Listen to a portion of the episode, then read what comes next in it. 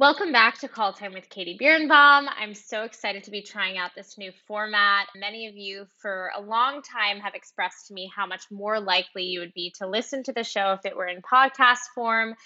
But I was very suspicious of this sort of like everyone must have a podcast millennial mindset. But here we are, and I guess it's popular for a reason, and I'm really, really excited by it and if it's going to help me connect to a larger audience of uh, people who are excited about theater, then I'm excited about it too. So please listen to us on the go, walking around New York or wherever you are, cooking, doing dishes in the shower, sitting side by side with your lover, not speaking to them, what have you. And please like, rate, and subscribe, and all the things that I'm supposed to say now as a podcast host. And I promise in return, I'll be working on my ASMR podcast voice because I know my voice is very um, cartoony, musical theater cartoony, which is not very conducive to podcasts. But here we are, we've got to adapt in the modern world. And speaking of the modern world, I'm so excited to have my guest on the show today. I think she's the perfect guest to usher us into this new era and this new format. An amazing actress who's going to take over the world from all of us. She already sort of did uh, from me at, at Princeton, where we did not overlap because I am very old and ancient, the wonderful and kind and lovely Tessa Albertson. Thank you so much, Katie. I'm so, so excited to be here. It's so cool. I know we're no longer at visual media, but I just want to point out to the listeners that you you look amazing and you always have the coolest, most eclectic jewelry. I love it.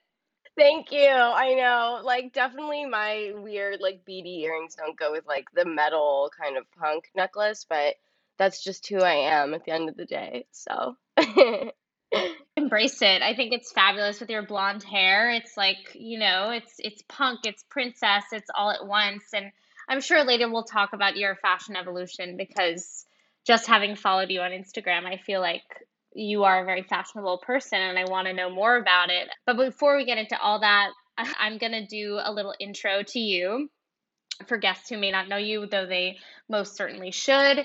Like some of our previous guests, namely a good friend of Tessa's, Noah Galvin, Tessa was something of a child star, I'll be the first to say. And I'm especially excited to have her on the show because, in addition to her illustrious theatrical career, I would say she's worked equally, if not more so, on the silver screen, though we can debate that later together. Uh, she grew up in New York City and got her first big acting role at the age of 12 when she was cast as Alice in the movie Phoebe in Wonderland, opposite really small name people like Elle Fanning. Following that, she did the indie film Disconnect opposite Jason Bateman and Hope Davis, starred as teen Fiona in Shrek the Musical, and perhaps most importantly to teen Katie, who's been obsessed with Sutton Foster since the age of nine, starred as Caitlin Miller, aka Sutton's daughter, on the Darren Star show Younger. And Younger was obviously extremely successful, critically acclaimed, and just recently closed out its seventh and final season. And in between all of this, Tessa found the time to do serious theater like Michael Greif's The Low Road at the Public, which I saw and was incredible, and even to get a Princeton degree, as I mentioned. As I said, we did not overlap, but it's so wonderful to have more of the Tiger Arts Mafia here, a small but mighty group. Um, did I miss anything important? I think that's pretty much it. And I would I would say too, I I will never forget when I was um like uh, applying to Princeton I sat in on Mark Nelson's intermediate acting class and you were in that class and that was like a huge moment for me because I just wanted to know like you know how how people were approaching acting and how like critical and intellectual it was and Mark Nelson is such an amazing director so that was like a really cool space to be in. So even though we didn't overlap, like you were kind of the first people that I, you know, encountered on the campus. So well, that was literally where I was going to start because I was going to ask you if you remembered sitting in on that class because my memory of that class was literally people whispering to each other the Sutton Foster daughter is sitting in on the class and us just like watching you like a hawk. So I hope I hope your experience was not just like people watching you and it was more hopefully you have no memory of that aspect no, no, I don't remember that. I just remember you guys like seemed like you were like giggling, but more in kind of a way of just like having fun, being like, oh my gosh, like Mark wants us to be like serious actors, and we are, but we're also trying to have fun, Mark, you know, like. So I totally didn't. Yeah, let's say that was the giggling. It was it was the joy of acting. And it's a it's a great segue uh, into my first question, which is sort of like a weird way to get into your career. But speaking of all that, you've been working in the business a long time for someone your age. And I'm curious, do you think of yourself as someone with like something of fame? And if you do, how does that affect your daily life? Yeah, I mean, I I it's it's interesting. I think of myself more as kind of like working than like fame famous, you know? Like the part on Younger was so interesting because I felt like it was kind of like conceptually an important part, but I was really only in like two episodes a season, like, you know, and like sometimes it was more, sometimes it was two, sometimes it was one. It was interesting because I felt like with Younger, it was kind of this like moment where I started doing that when I was 17. I was a junior in high school. It was 2014 and we just wrapped this year and I'm now I'm now 25, but I was 24 when we finished that. And so I was and like Princeton, like college was such a moment for me to be like, okay, I want to like keep doing this and I think that's going to really demand me to like ask myself like what my point of view is, what my voice is as like an adult and younger was kind of this like moment where I was like still being a child actor in like some capacity. So it is funny though because like I think it's a great show and um if you watch it like I do get recognized and that's like really exciting and cool. Like I even get recognized like with a mask on, which like I would never think, you know. It's funny because I there are some people who I'm like, "Do you know who Sutton Foster is?" and they're like, "Nope." And I'm like, "Okay, this conversation's over." You know. Um but if you do know who Sutton Foster is, it's really cool and like exciting. And and because I worked on Shrek with her, I've known her and worked with her since 2008 now. She was really there for the kind of the moment when I was like, "Oh my god, like I'm on Broadway and I'm 12, like I I do want to do this forever and ever. Like this is the peak of like my happiness. So like teach me how how do you kind of like gracefully do that, you know? So yeah, that's what I would say. And then like at, at Princeton, like I wasn't really like working as much because I was so focused on like my incubatorness that like I kind of like forgot about. What did you major in, by the way? It's so funny you ask. I was an intended astrophysics major. Um, I was like really into physics. No way. No, I'm sorry. No, I don't believe you. I know. I was like, I was really, really into physics. I thought it was like so cool. I was like, you know, I was like a little bit of like a stoner too, and so I was like, I'm gonna like go to like Princeton. It's gonna be so random, and I'm gonna like write the next like Rick and Morty, you know. And then like I got to Princeton, I was like so excited. I mean, like tea, but like I felt like they like just were a little bit like sexist and like didn't even know it, you know, because they were just a bit like, you know, oh, like you don't really look like what like a physics major looks like. Like maybe you should. And to their credit though, like to my academic advisor's credit, like I did very much say like I want to be able to like get an audition the next day and like be able to just like hop on a train and do it.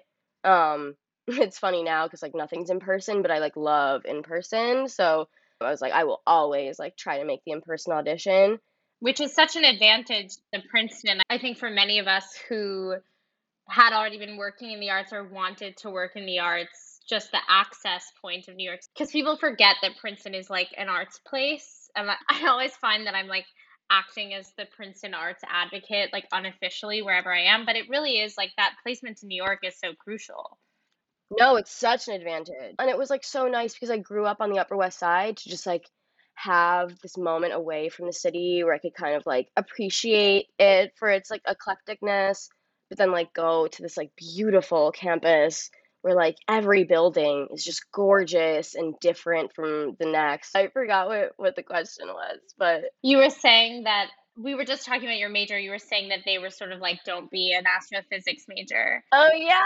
Right. They were right in the sense of like, if you want to like commit the time to like your acting career, you're, it's just not possible to also commit all of that time that you would need in the lab because it's just like pre professional. You know, they're not really like geared towards writing a sci-fi movie if you major in physics. So um, when that became clear, I think I was like bopping around for a while and then um, landed in English for sure. Because I also like I I remember like I sat down with Bob Sandberg, um, oh, who's retiring, and I I love him. I remember sitting down with him freshman year, and I was like, I want to write a play as my thesis, and he was like, okay, well like the only two majors that will let you do that are English, anthropology. You know what I mean? So I was like, okay, cool. That's so interesting though. I had no idea you were like a science person. And I love that I love that you're saying you you had wanted to write like the next Rick and Morty because also I've noticed I'm going out of order here, but that's okay. That's the beauty of the form.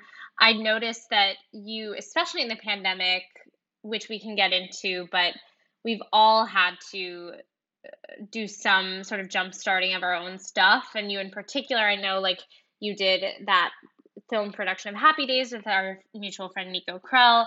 So you've been writing and making your own work more. Is that something you always wanted to do? Is that something you want to keep doing? Totally.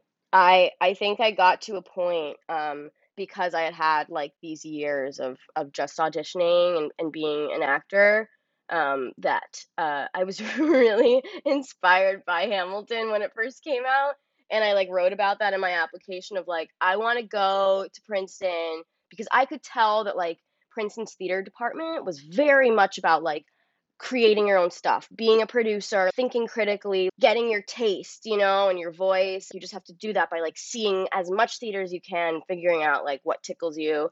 And I really wanted to be able to leave Princeton, having written a play, having like produced something, um, just to feel a bit more like autonomous and a bit more like I wouldn't kind of be at the whim of other people, but like I think I have what it takes to like write my own tales and like I'm so inspired now by like I May Destroy You, Fleabag, and even like Broad City, like these tales where they're kind of like riffing off of a character that is themselves, you know? So I was really excited about that going to college. That's awesome. Let's go back um, to give people some more grounding in you. You mentioned earlier this formative experience doing Shrek with with Sutton, of course. Um, and you said that that you were describing that as a moment when you were like, "Oh, this is what I want to do with the rest of my life." But I'm wondering, was that more of a like, "This is what I want to do professionally with the rest of my life"? And so then, was there a moment earlier, like perhaps even your first exposure to theater, movies, or what have you, when you were just like, "Oh my God, this is amazing! I have to do this." Yeah, I think like I I remember like my my my family was kind of like a big baseball family growing up just because I have one older brother and he was obsessed with like the Yankees. We were like always going to Yankees games and I was like in West Side Little League and I was like, okay, cool. And then I like went to summer camp and um, with Abigail Jean Baptiste, funnily enough. Well, I was just going to mention her because she was on the show and I asked her, I forget how it came up, but she was like, yeah, baseball's really important in my family. No way. And then we were like, you should do a baseball play of some kind. So maybe you guys will be working on a baseball theatrical piece soon together. That sounds so interesting because I feel like people always think that baseball is like really slow paced. But you know that like all of those players are just like thinking crazy thoughts to like just like keep themselves like present and just like kind of not get overwhelmed by like how much space they're like responsible for like you know catching the ball like i'm sure there's something cool to do there. It's very theatrical. I mean yeah. Damn yankees has been done. I feel like there's there's there's a modern damn yankees to be had. Totally. Okay so you went to summer camp. I went to summer camp and like i was in one of the youngest cabins and auditioned for the musical and got the lead. So i think that was just like a moment where i was like okay. Maybe like this is a thing I'm good at. Were you always singing? I was like, yeah, and like, um, I'm a Leo. Like, I love like attention, and I love like making people laugh. Like, it just like mm, bread and butter. And like when I would play like house with my friends, and we would like perform it for people, I'd always like be the weird. I'd be like the grandmother who like can't stop farting, you know, or like when I was in like the Purim play at the Actors Temple, which was like actually the temple that I went to growing up. Um, I was like the alcoholic king in the Purim play. You know, I wasn't like Esther, like the ingenue. So I was always kind of like into like the like whoa, she's like this tiny blonde girl and she's like being the grandma or like the fat alcoholic king. Like, what's that, you know? And then like I think when I when I got that part, I was I, I, there is just something so like electric about feeling connected to so many people at the same time, um, and having them kind of like open. I don't know, like you're just so vulnerable if you're you know really connecting to what's happening. Um, so and I I think it it kind of took me until doing Happy Days, um, which I just did this past year to kind of like reflect on like presence and like why I love acting um in a more theoretical sense of like wow i'm just so present. And like there's nothing like when you're just like alive and you're just like in this moment and you're not worried about like what you did or what you're about to do. You're just in the moment truthfully and that is so fulfilling for me i think. It's interesting that a pandemic project when so few people were working sort of brought you back to that presence. That's so interesting. I want to ask too. Uh, you obviously started out doing both. Well, you started out mostly with theater, and then you moved more into like TV and movies. And when we're talking about this concept of presence and feeling alive, do you feel that equally in both genres? Is there one that you gravitate towards that has your heart? hmm I definitely I think that theater um, at least for like the last five years, I've always been like theater is like where kind of the actor's like dignity is or like the integrity, you know, and like you go through the story from beginning to end, you know, like that is just a beautiful thing.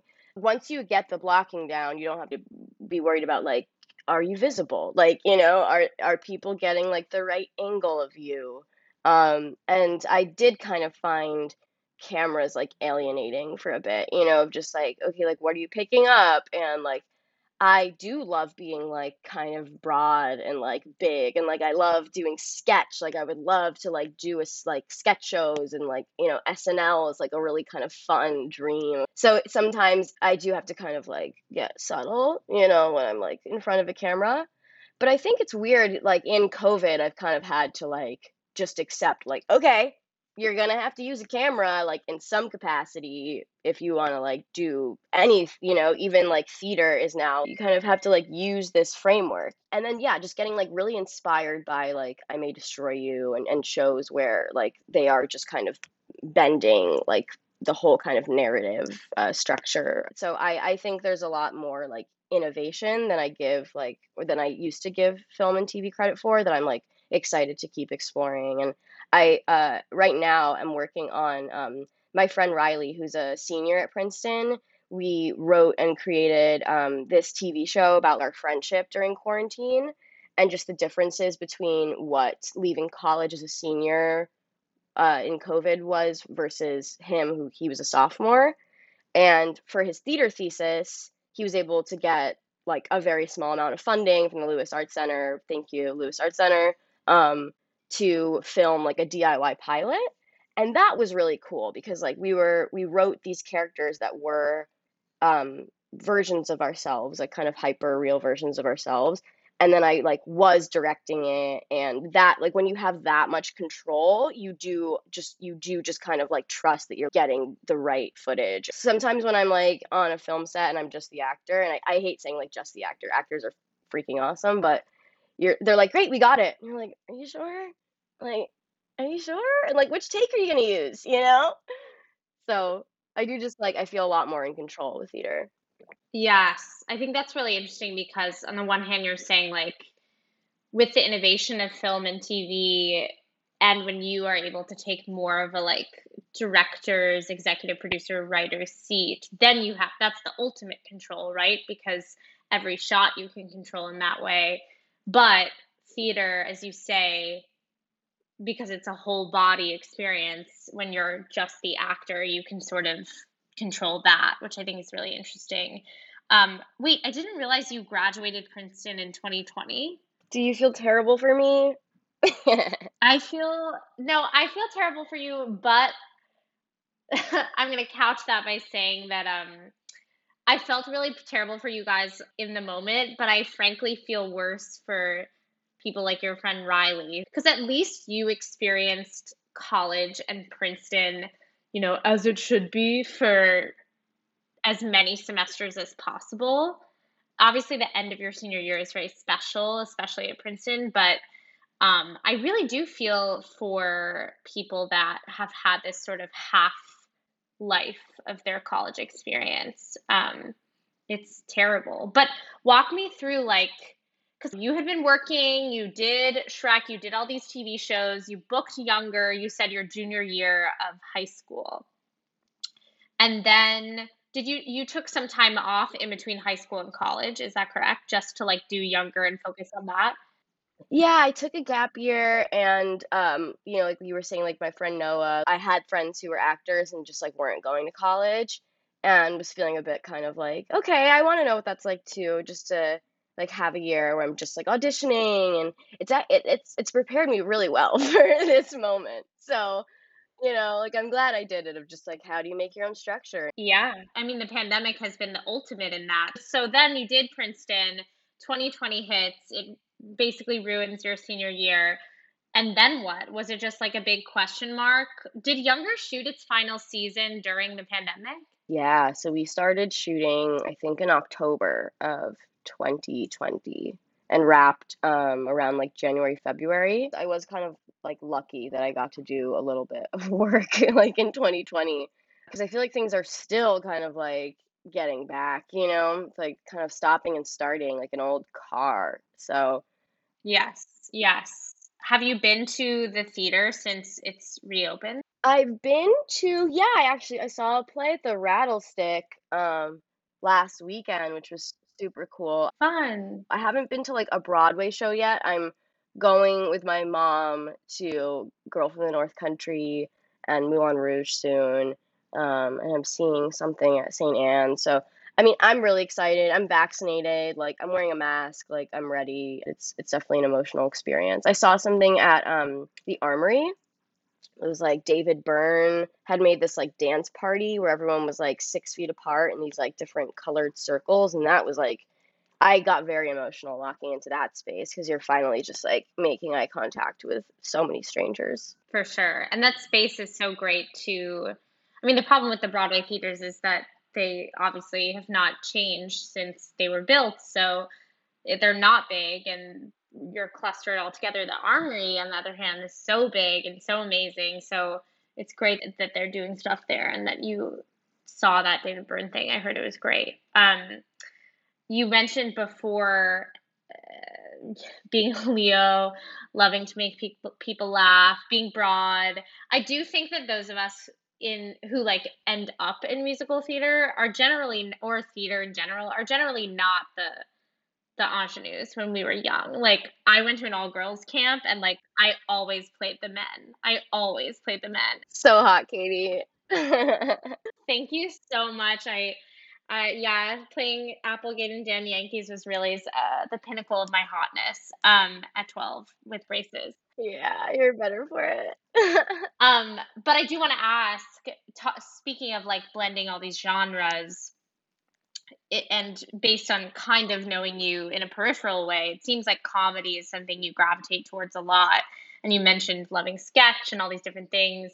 Is that something you are still like working towards doing? Like you want to do more stand up or more sketch, or is that something you feel you are fulfilling within theater? Mm. Yeah, I think um I think comedy is a really great community, like um bi-coastally, but also like in New York for sure. And I did really feel that like this summer being back here and comedy, you know, joints finally being open, I was like, oh, this is a huge difference. Like I'm not meeting anyone that is also like my age and just like funny and weird when I'm like I'm not seeing improv shows or you know and um it, it like I, I went to a stand-up show in July and just like knew someone who's on the set who then like invited me back to like a party, you know, and it was like yes, like that and then like they invited me to do a set on their show and so I'm I I I don't have like as much experience with stand up, but like I was in Quipfire, the improv group at Princeton, or the, the, one of them. Shots fired against what's it called? Fuzzy dice. Oh, Fuzzy dice. I know, and there's a new one, Child's Play, that my friend runs, which is great. Like I, I do think like it is kind of silly that there's not really like a stand up scene at Princeton. Um, so I feel like I'm kind of like figuring out how to do that now, but I, yeah, I went to like an improv jam this past week at Brooklyn Comedy Collective, and it was so exciting. Just like meeting people, like with Catherine Cohen and stuff. Like I feel a bit like you know, oh my god, like they're older and they have it all figured out already, and like it's fun to just like now be like, yeah, like we are all like freaking like just out of college, like figuring it out, you know, and like I get to kind of be in that kind of like group. Um, so I'm really excited about that. And I, I do just feel like with comedy, like I love making people laugh.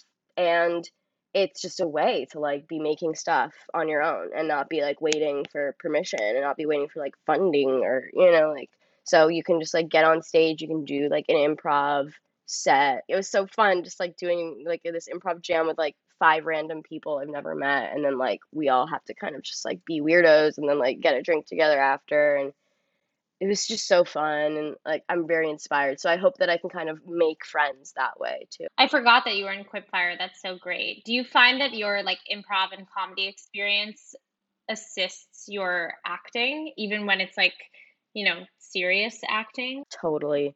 Totally. I think Quipfire is it was such an amazing experience. It was really demanding, you know, um and it was just really, really, you know, you mentioned Nico earlier, other friend like Allison Light, like just these really smart, Vivian Bizarco. I mean, just really smart, funny people. Um, and I feel like I just learned how to be like world building without like using too much of my brain and like still like listening and being in the moment, but just like, oh, okay. So like all of these things of like, oh, okay, if this is true, then that's true. And like you can just have all these details like at your fingertips and all you have to do is like look down and see like that you're wearing a crazy skirt, you know, or like like feel the like pill bottle in your tote bag that you're like kind of ready to like take out or just you know like anything and I I felt like Quipfire and improv just like really helped me with like of course we have all of these things and like we're not just like tied to like what the lines are or like what is on the page. Yeah it's so interesting what you say about world building especially because i think like as actors we sometimes rely i mean it's great when we get costumes and sets but i think sometimes we rely like too much on that and we forget that like I mean, not to be, you know, cheesy, we are enough and like our bodies and our voices are our instruments and like that's all we really need to create an experience. Um, and improv is obviously so important for that.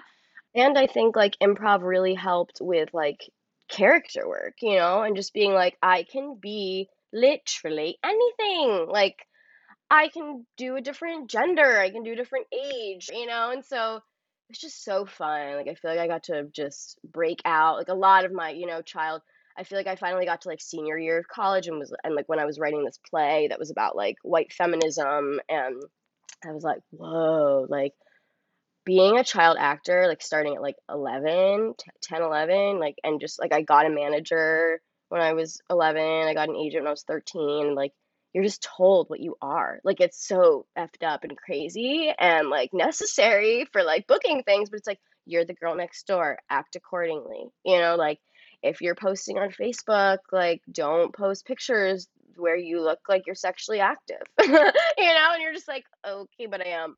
you know, so it's like it's just weird and I feel like getting to like senior year, I was like, whoa, I can like rewrite that a bit and I can I can kind of take control again and like being these characters that know like Brian Herrera, he's like this amazing professor at Princeton. He talks a lot about like like the element of surprise in performance and I think that is so cool of like you know when someone steps out on stage and you think one thing and then they open their mouth and it's like what you know and so I think that that is like a really fun and rewarding thing to play with in my kind of performance technique, if you will. Yeah, I think that's really true. I mean, you even mentioned it earlier when you were talking about first coming to performance being like the small blonde girl who then is like the old lady that farts all the time. I think that's such a and teaches us to play against type as you were saying and so much of our like management and agents and whoever for good reason are purposefully pushing us into a type but i think it's our job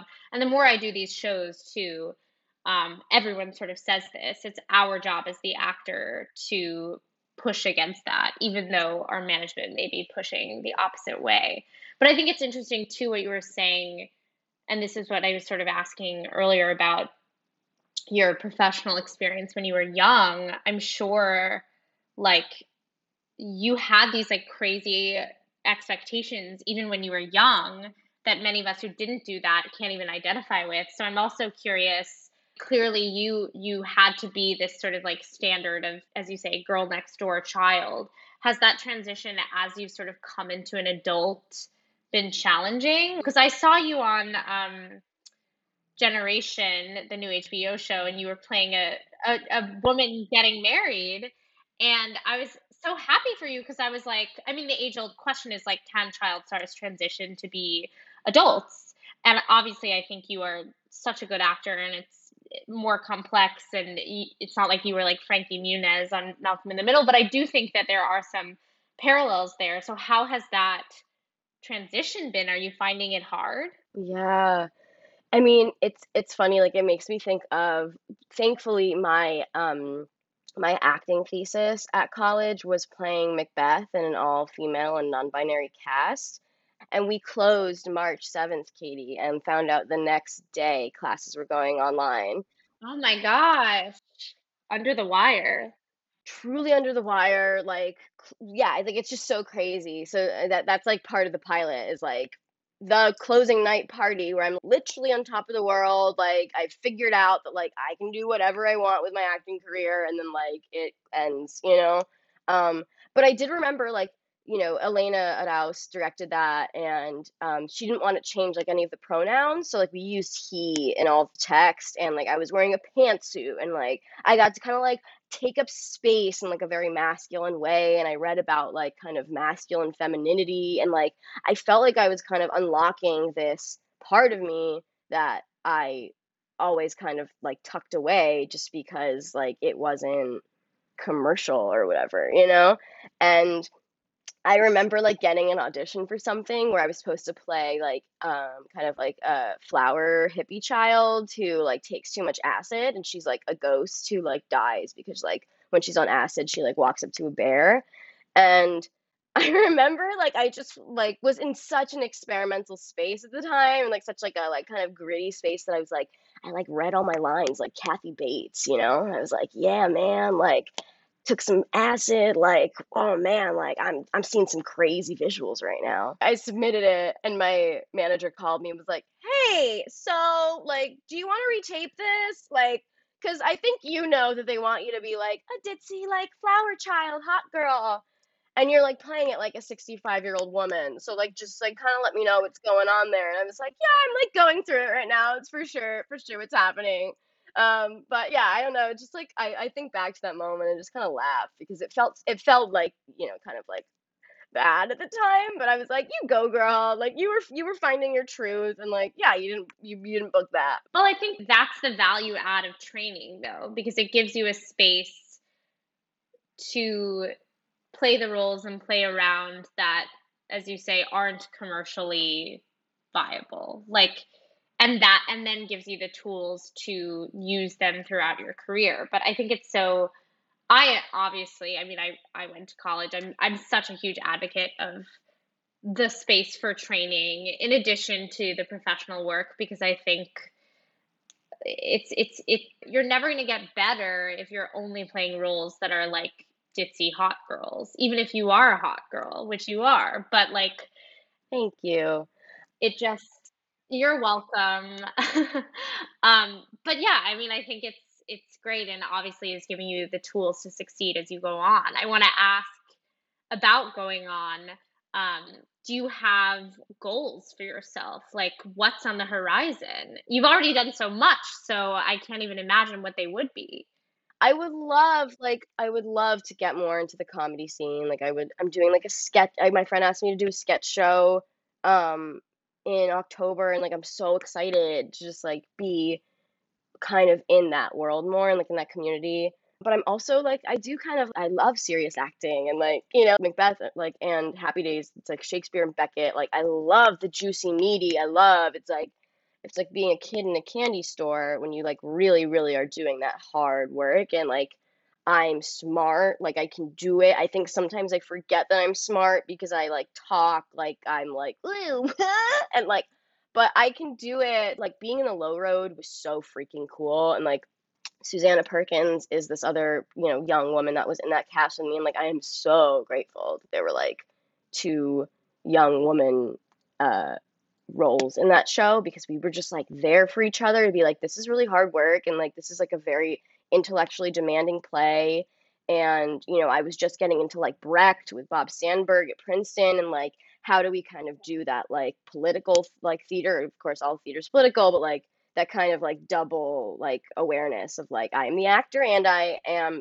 the part and um, I would love just like a, and it, it sucks when you get so close to like a juicy, meaty play part, you know, and like you're just like in the room and the director's like, oh, you're you're so talented, and you're like, thank you, but also I know that, that you're kind of breaking up with me, you know, and it's like, okay, like see you later. So like I. I'm I'm I'm just trying to like be patient and persistent and like I feel like an adult. I feel like college really kind of just helped me like figure out who I am. And I mean, uh, this this pilot that I'm writing with my friend Riley, like I would love for us to get some, you know, uh, seven figure funding. Um, do it up on Hulu. I think you're gonna get that through this podcast. I think that's that's gonna be the avenue for you. totally, totally. Thank you, Katie, for letting me plug this show. Yeah. You'll be getting VCs contacting you. Yeah. I think those are great goals. Um, do you ever miss the physics of it all? Like like physics, like just physics. Yeah, because you said that's what you thought you were gonna like do, or like, or I just mean like science. Like, I know a lot of actors in the pandemic were like, "Oh my God, should I have been like a doctor?" Um, or some other random thing. Did you have a moment where you were like, "Okay, I guess I'm going back to the lab"?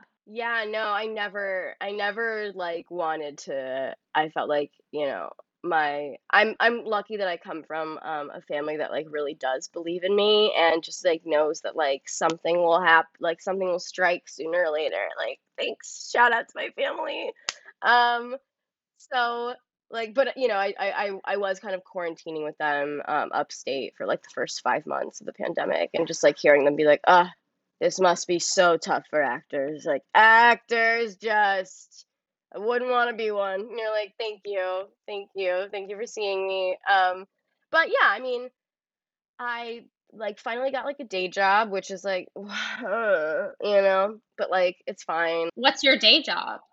Right now, my day job is, and we'll get to this, which is like I'm sure like if I wasn't like a shopaholic, like younger could have kind of like buoyed me for a bit, but um unfortunately like I just I love shopping and I'm kind of dealing with it. Um so I have a day job because I'm like I need shopping money. Just kidding, I need like retirement money apparently.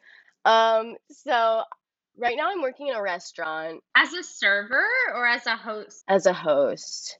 Um which is like, Oh, I did that my first year out of college as well. really? Yeah, I've been there. Oh, that's so comforting. I mean, uh, I'm glad it's comforting, but it was it was a fun.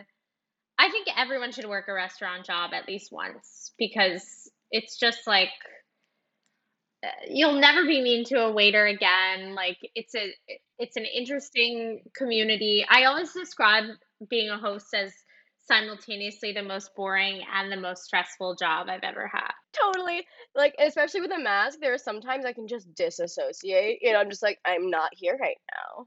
Um, I'm walking you to your table. Have a nice dinner. Like, see you never. Um, but then there are sometimes like you really like you meet someone interesting, and you know, and like maybe maybe you don't, but they're like, um, you know, I work in like a very fancy restaurant, and so have you watched White Lotus? Like, it does feel a bit of like you know, of like, yes, tell me about like the crazy thing that happened to you today because like you're paying for this experience where like I care about that, you know? Um which is again just like acting experience. I'm just like, yeah, go off. It is. I remember I may cut this because I don't want to like offend anyone, but I don't think they'd be watching. But I remember um I had a like an important callback and then I had to go right from the callback to my hostessing job. And I don't wear like a lot of makeup normally, sometimes, but like I just, I don't know, I'm not like a huge makeup girl. And it was for a like golden age musical, so I was wearing like a lot of make, a lot more makeup than I normally would. Um, and I arrived at my hostess job, and most of the other women who were hostessing at this restaurant were like pageant girls for whatever reason, like girls who had made their like careers in pageants. And so the head maitre d like turned to me and she was like, "I wish you would wear that much makeup every day to work." And I was like, but all that is to say, I think the harshness of the restaurant industry, which it is, is like important to build a backbone. Um, I could talk about the restaurant industry forever, but I wanted to go back. You mentioned your family do they work in the entertainment business or was it just sort of like this thing that you liked and then they were like okay let's get behind her and support her in what she wants to do Yeah, it was it's it's it's kind of yeah, it's interesting. My grandparents, um, I'm very close with my mom's side of the family, and um, my grandparents are both professors. Well, my grandma's retired now, but she was like this amazing like um like OG like female professor. You know, she was like one of the first female professors on like the UPenn English staff and my grandpa still teaches philosophy at the new school and is like writing a book till the day he dies. He's like 89. And whenever I got an acting part, they'd always be like, "Okay, cool, but what about school?" So like education was always this like kind of, you know, and like everyone in my family is like just like a good student in some capacity. Um but yeah, like my, I think it, it backfired a little bit because when my mom was growing up, she was like this amazing photographer and got into film school at NYU and USC. And my grandparents said she should do something more academic with her life. So she actually like went to UC Santa Cruz and then went to law school and is like now a lawyer. But I think she is so supportive of me, like doing exactly what I want to do because like well, A, I think she thinks I have what it takes, but like B, because she wants to be that mom who's like, okay, great, that's we're gonna do that then, you know, and like she kind of helped me like go to Broadway Dance Center and like start taking dance classes with all these Broadway kids who then like showed me their voice teacher who then like got me prepared for Shrek, you know, and like I I'm very grateful for my mom for she's also a, she's a tough mom. She's very someone just compared her to Frances McDormand and I find that to be quite um accurate of just like tough and straight up and like doesn't sugarcoat it. Um, but she would always, you know, read contracts for me. And like one of my first acting jobs, I um, had to play Miss Teen Kentucky. It was like a bunch of pageant queens, and the I was 12, and everyone else I think was like 16 or 17 in their early 20s. It's like I don't really know what was going on. It was like an Adult Swim pilot, and the costumes were bikinis and sashes and like patent leather pumps. And my mom was like, absolutely not. My daughter's 12, put her in a one piece. So everyone in the cast was in a bikini except for me. I was in a one piece. And that was like kind of a moment where I was like, Mom, like in the moment I was so embarrassed. And now I'm like, wow, that was like a good mom move to be like, no, like, no, you know? Um, and my uncles, my uncles actually who produced Generation and Phoebe in Wonderland, they are um, one is a screenwriter and one's a, one is a, and a, a director and one is a producer and they live in LA and um, yeah they were I think a little bit wary at first when when my mom and I were like Tessa wants to act and they were like oh no. And they were like it's tough out there and I mean it's like kind of less tough in a sense now but like you know like in the early 2000s being 10 it's like you really want people like you want to be like rejected like that all the time? And um but then they gave me this part as Alice and Phoebe in Wonderland and that was like an amazing experience because I got to like yeah work opposite Patricia Clarkson and Elle Fanning um but they they've never really kind of like intervened too much I think that they kind of just like I mean one day I'm I'm sure like there might be like a role that they're like sick this is for Tessa but um, for the most part, I feel like I've been kind of like doing my thing and they've been doing their thing and then we like cheer and kind of support each other. Um, but yeah, no, my brother is like in law. Uh, he's, he's, he's a, he's a doing a fellowship at um, Yale Law, you know, so like I'm not really, I'm kind of, my dad was like in a bunch of punk bands, so I think I get like a bit of like my performance energy from him. But yeah, that's that's that's pretty much it. My aunt's a journalist, so like lots of like intellectual stuff, and I think that's why like at first I was like, oh, like I'm like the you know the space cadet doing like theater when everyone else is like doing journalism and law and like philosophy and um and then I realized along the way, and my grandparents were like, no, it's actually like a really kind of um there's a lot of integrity to being like a theater artist and actor. Before we wrap up, I want to ask I have an ending segment, which is quick, which I always do, but I want to ask two questions before we wrap up. The first being Do you have any advice for aspiring actors who may be listening to this, either ones who want to get into professional acting work as children or teens, or anyone roughly our age or beyond who are actors in the world? I would say, I mean, I think it's so important to find your voice and whatever that means to you, like really doing the hard work to be like, okay, great, yeah, like I'm I have a beautiful voice or like, you know, I am good at like acting, but like who are you? And like what do you, what's your perspective and like what do you care about? And um, I just think that, you know, like have life experiences. Like I was so grateful that in college, like I studied abroad. I lived in Japan for eight weeks. I lived in Berlin for six weeks.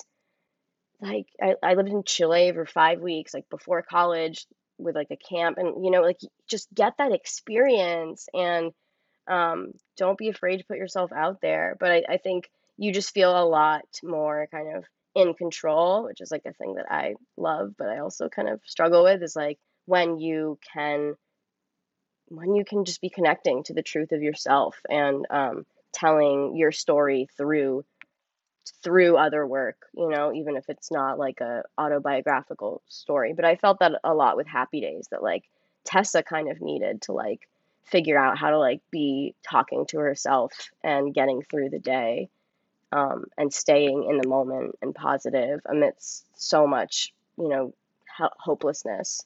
Um, and I feel healed because of that. I think that's so beautiful. And Happy Days was such an accomplishment. And if people have not watched it, go do it. Where is it available again? Is it still available? Because I watched it when it happened. Yeah. Oh, thank you for watching it. I um I have a, a link. It's like I think because of the Beckett estate, like we had to kind of like do it at these like set weekend times. But yeah, the Beckett estate is hard. If you DM me, Right. Well, we won't put the link on here, but um, you know, people who know me or yeah, DM one of us and uh maybe we'll provide the link depending on how much we like you. Um, it's such a good answer and um, something that's so important, I think. And the last thing I want to end with before the closing segment is just something I've been thinking about uh, throughout the pandemic, and now Broadway is reopening. But at the same time, I've heard from non theater people like uh, some questioning of how important is what we're doing. And I think that's something we've all had to grapple with in the pandemic when it could feel that the government and others were sort of telling us that it wasn't. Um, so I just want to ask you, as someone who's been doing theater and been doing TV and film and performance and comedy, like, what's the secret sauce? Like, when you sit with yourself and think about what is theater? Why do I love this thing? Why should people care about it? Why do you love it? I love it because I love storytelling and I I think it's so important to be sharing and connecting with people you don't know, you know, and to be telling a story that oddly relates to people that you don't know. Like and I think you can get that through a novel, you can get that through a novel. but you but like you know, like you can read something but there's so there's something so like just magnetic and magical about like being in a space with other people and looking at them and being like are you okay? Like it, especially like after this covid it's just it's just to kind of give to ha- to we're so isolated and that's just the opposite of what theater does. It brings people together and like I, I you know like i think about when i saw the normal heart on broadway and everyone was just like sniffling at the end of the show and you're like making eye contact with like no one was clapping everyone was just crying and you're like making eye contact with people that you've like never met before and you're probably not even going to introduce yourself to them and you're just crying and it's like yes like that is humanity like we're not supposed to be okay which is like so kind of different from like instagram and social media where i feel like i kind of like promote like when i'm doing well you know or like not even just like well but i like i don't want to like post a video of me like crying and being like life sucks like i'm unemployed you know but I feel like I can do that like with stand up or like I feel like I can do that like in a piece of theater where I'm just like we're struggling, right? And like that's okay. And I just uh it just I think storytelling is so important and I think like me and Riley's show I I have heard some people be like ah, like I don't want to see a COVID show. Like, oh my god, last thing I want to do is watch a show about COVID. And I'm like, totally hear you, hear you loud and clear but also like that experience of what it did to both me and Riley's college careers in different ways is like a really important story and it's like it feels very important for us to share that story and be like was anyone else just feeling a bit like all of a sudden they were forced into adulthood in this like whole new kind of disgusting way and had to like grow up really really quick and it was like beautiful and bad, you know? Yeah. I've always found the attitude like I don't want to hear more about the pandemic kind of annoying because as we said the whole point of theater is storytelling and what we're just not going to pretend that this life altering psyche altering personality altering time period that's very much still going on didn't happen. There are ways to talk about the the terrible aspects, but also some of the like interestingly good aspects, like this friendship that you got out of it. Um, so I'm really excited to see it. And uh, God, Riley must be like maybe 10 years younger than me. That's psycho. Time really marches on, I gotta say. Uh, okay, could talk to you forever, but um, I always end these with a segment called the Thank You Five segment, which is five rapid fire questions, um, sort of like the Vogue 73 questions, but lower budget and not staged. And um, just answer the first thing that comes to your head, and uh, we'll be good to go. Okay, so first of all, your favorite credit as a working child actor or teen actor? Uh, Shrek the Musical. Like I'll just say it. Best, best, most fun I've ever had. so fun. Ugh. Your favorite role you've ever played? Ooh, um, I am just gonna say Winnie. I'm just gonna say Winnie from Happy Days. Fabulous. Um, your weirdest on set moment for like a TV or, or film set? I, I had to bread face um, for younger, which is pretty weird. What is that? Which is like this kind of kinky thing that some people like. My character had to do this, like, she was doing it for money, where like you just record yourself like smashing your face into a loaf of bread and like it like I think it's like a Japanese like sexual thing and but like she's doing it and so like Sutton finds online that like t- that like Caitlin's doing this and um that was like the weirdest thing I've had to do on set. Wow. I'm to look up that clip because that sounds uh, intriguing. And lastly, because I know you're into fashion, which we sort of talked about at the beginning, your favorite costume you've ever worn? I mean, in the low road, I had to wear this like amazing like pink dress that was like, you know, Victor Victoria.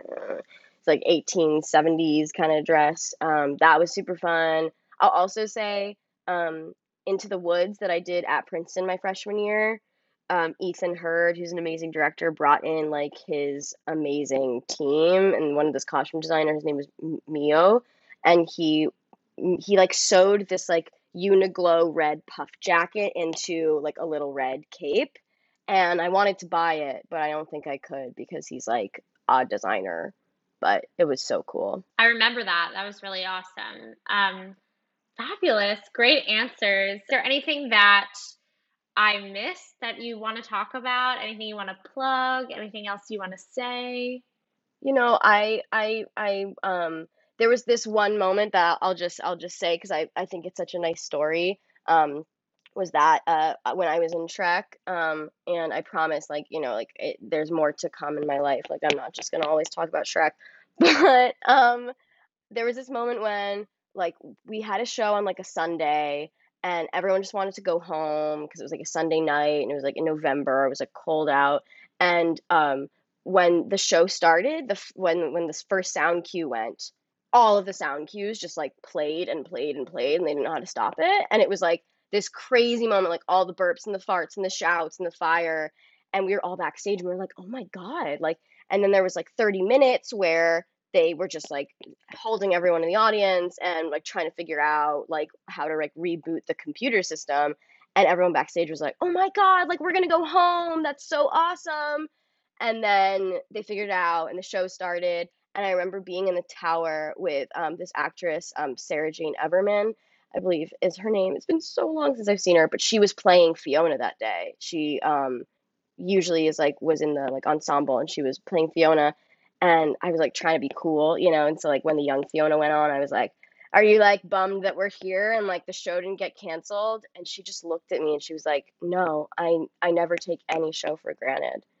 And I was like, "Whoa!" Like it totally just like rattled my system. And like I think of that story to this day because it's it's just so true. Just like live in the moment, be grateful for like the thing you are doing uh, because it's what you love. And it's like you have to remember sometimes I'm like, gosh, I'm like, you know, COVID, like I haven't like booked something in a while. And then when you do, you're like, okay, that was worth it. So it's just a story. That's such a great story, especially because I feel like a lot of the people that I've talked to throughout this show, which has all been during COVID, have all said, like, I hope we never take it for granted again. Because especially when you're doing eight shows a week, it's so easy especially with like theater types, to be in that dressing room and be like, ugh, can't believe I have to do this again today and wear these stupid tight pants and like doesn't does anyone care? No. And well, I've always hated that attitude, but I think hopefully hopefully that will sort of be expunged from theater system after this experience of like unprecedented shutdown because as you say, we get to play around on stage and no one else gets to do that. And how great is that? Yeah. Yeah.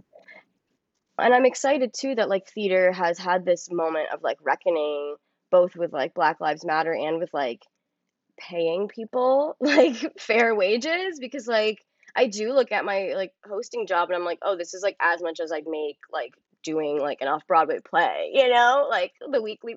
And it's like, and you are working really really hard like i know someone who's like in the hamilton like chorus and she is exhausted you know um i think there's an article about that but like it is it, it's going to be a both and like they're going to have to meet us where it's like yes we want to work our butts off and you are going to like honor that so i'm excited to see how you know like abigail jean baptiste and you're going to like administrative school right now like how do you kind of how do you make the system better for everyone yeah I, I mean, it, it's something we're talking about in school all the time and such a delicate balance because, of course, ticket prices are so high now, too. And if you actually want to change theater, you also have to change the audience. Even if we're making strides on stage uh, in terms of equity, the audience for a Broadway show is still almost primarily like white and over 40. And so the only real way that we know of to change that is changing ticket prices. And how does that relate to what actors get paid in the unions? It's all very complicated, but I agree with you that this reset button, I think we're all waiting to see if the reset button is going to really change things. But all of that is to say, it's a very exciting time then to be looking at the industry and working as you are and as I am and thinking about all these questions. And we need people thinking about these questions and not just like going into work and being a chorus boy for the day and then clocking out. Totally well this has been the best thank you so much tessa thank you call time listeners please give me feedback on this new uh, new and exciting format And not only is the podcast format really exciting, but we have some incredible guests upcoming. Tessa is just the first of some incredible guests, even though she was amazing. Um, and looking forward to uh, interacting with you guys next week. Thanks so much.